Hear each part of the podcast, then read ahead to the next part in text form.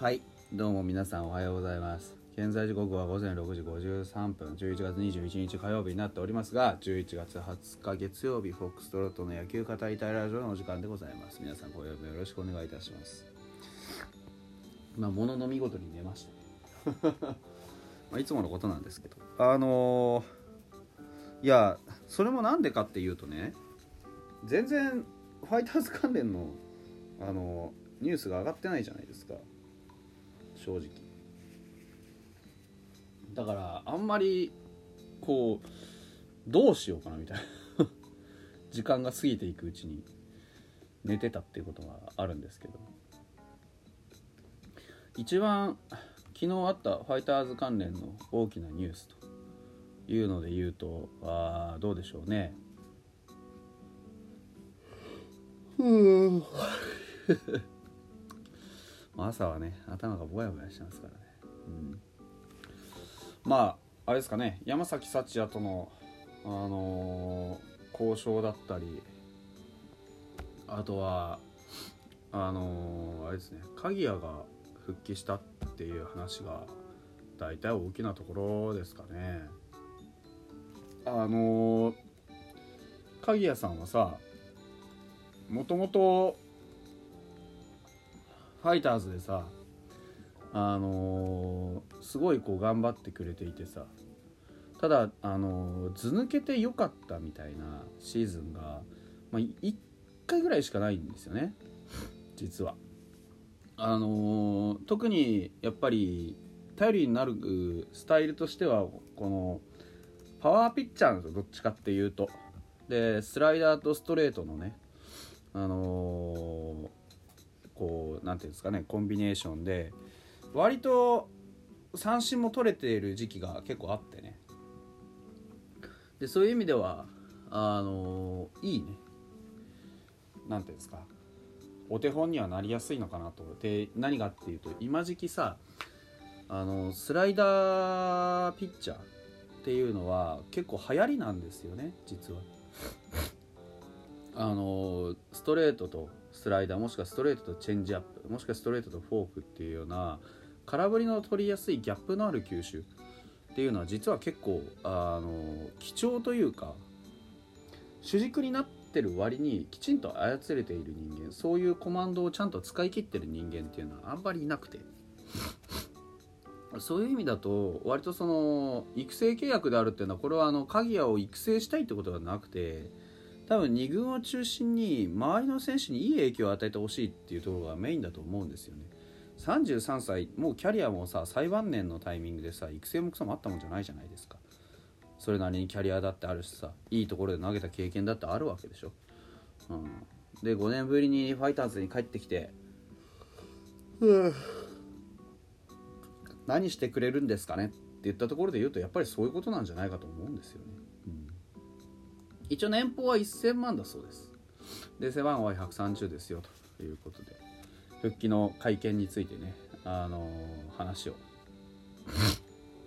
あのしています。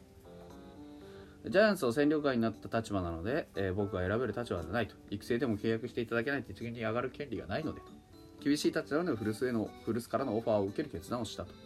それが叶わなかったら自分の努力不足実力不足ですっぱりクビになりますと、えー、このチャンスを生かしていきたいというような話をしていたということです。入っただけでなくてしっかりチームに貢献して初めて喜んでもらえると思うと。エスコンのマウンドで投げているところ北海道の皆様に見ていただけるようにということで意気込んでいたということです。でなんかあれですねやっぱりあの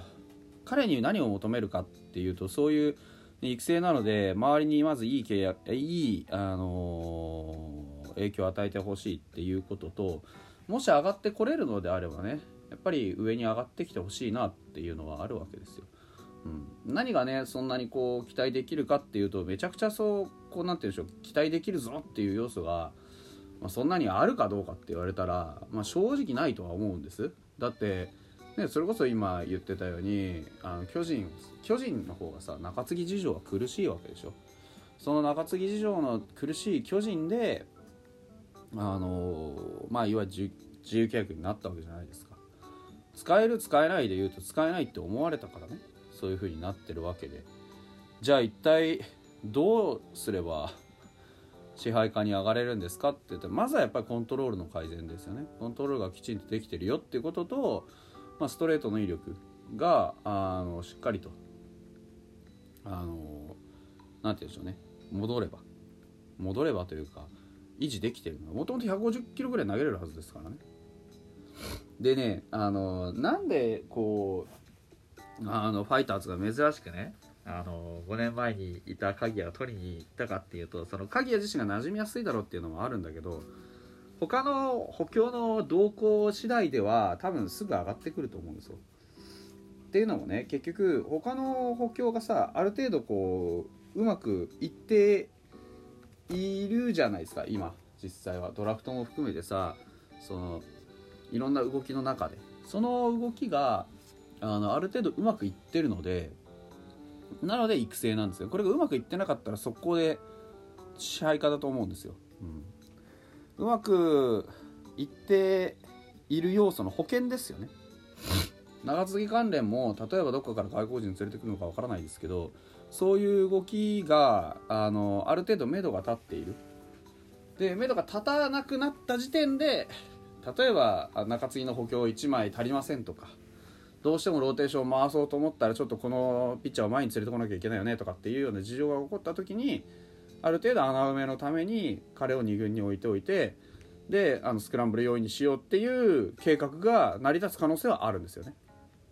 だそういう意味で考えると、まあ、いわゆる保険としての鍵谷の獲得というのは、まあ、ある程度意味があるのかなというふうに、思いますね。うん、あと単純にあのそういう用途で言うんだったら彼怪我しづらいっていうのはありますよね。うん、あの まあめちゃくちゃ高かって言われたら微妙なとこですけど、うん、でもあの大概は怪我せずに動くことができる。というのが一番のメリットなのかなというふうには思いますけどね。いや本当にあのファイターズ今怪我人が出る出てね戦力がガタ落ちするってことが非常に多いわけですよここ何年か。清宮だってそうだし野村だってそうだし、ね、ピッチャー陣だってあの斎藤佑樹とかが大怪我したりとかさ投げてもいないのよ。ね。投げてもいないというかその実戦でなかなか出てないにもかかわらず怪我したとかさ。肘だの腰だのか朝間とかもそうでしょ。だからああいうのを見てると本当に怪我をしないタフネスさっていうのはファイターズで生き残っていく上での実は一番有利な要素なんですよそういうさ、あのー、ことを考えるとファイターズが、まあ、いかにね、あのー、怪我のない人間を欲しがっているかということにつながってくるわけですよね。うん、あのー、無事これ名馬何度も言ったことがあると思いますけれども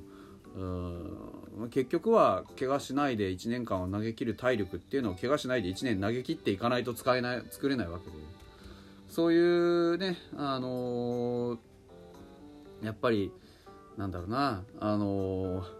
無事さ加減がやっぱり、まあ、大事なことなんじゃないかなって思いますけどね。うん、で山崎幸也の話ですけれどもあのファイターズもね手を挙げて史上初めての FA を取りに FA 投手を取りに行こうとファイターズ史上では初めての FA を取りに行こうとしているという動きです。でもともと山崎幸也自身がねそのお父さんが確かあれなんだよねあのファイターズにいたとかでもともと彼自身もファイターズのね、えー、ファンだったとかっていう話がちらほら流れてきてね。もしかしたら心の距離はものすごく近いのかもしれないですよね、うん、で一応提示としては4年総額8億円ですからまあ1年2億円ぐらいの契約を提示したんじゃないかなんて言われてますけれどもね、まあ、金額が誠意誠意ですからあの誠意の見せ方として金額をガバーッと出したソフトバンクだとか巨人だとかあの辺に比べたらインパクトは落ちる金額だと思うんですよ。これはもうあの一か八かじゃないですけど本当に情に訴えかけようっていうタイプですよね。うちとしてはよく出してます。うちとしてはよく出してますけどあの他球団とやっぱり比較されるとね差したる金額出してるわけじゃないのねただあの一つ注意しておかなきゃいけないのはこの山崎幸也に対する10億だとか12億だとかっていう評価っていうのはあの大変失礼な言い方をしますけど間違いなく損する金額なんですよ、うん、だから誠意の見せ方として本来あなたにそんなにめちゃくちゃ価値があるとは思ってないよっていう本心を押し隠していやあなたには4年12億の価値があるって言って金を積むわけですよね。要は自分が赤字になってでもお前が欲しいんだっていう誠意の見せ方、うん、まあね、あの球団関係者が話をしたら絶対にそんなことないってあのこれだけのお金を払っても来てもらうだけの価値はあるって言うんだけどないんですよ。ないです、うん、それはあの山崎幸に価値がないって言ってるんじゃなくて山崎幸也を課題に評価しているよっていう、まあ、ポージングですよね、うん、あのこれまでの成績見てみれば分かりますけどあのまあ、絶対的エースっていうほどのさあの成績が出ているわけじゃないじゃないですか。あくまで怪我しないで1年間投げ切ってイニングを食えでしかも3安だよっていうところのポイントを考えるとまあ1億でも多いぐらいだよね。本当だったら。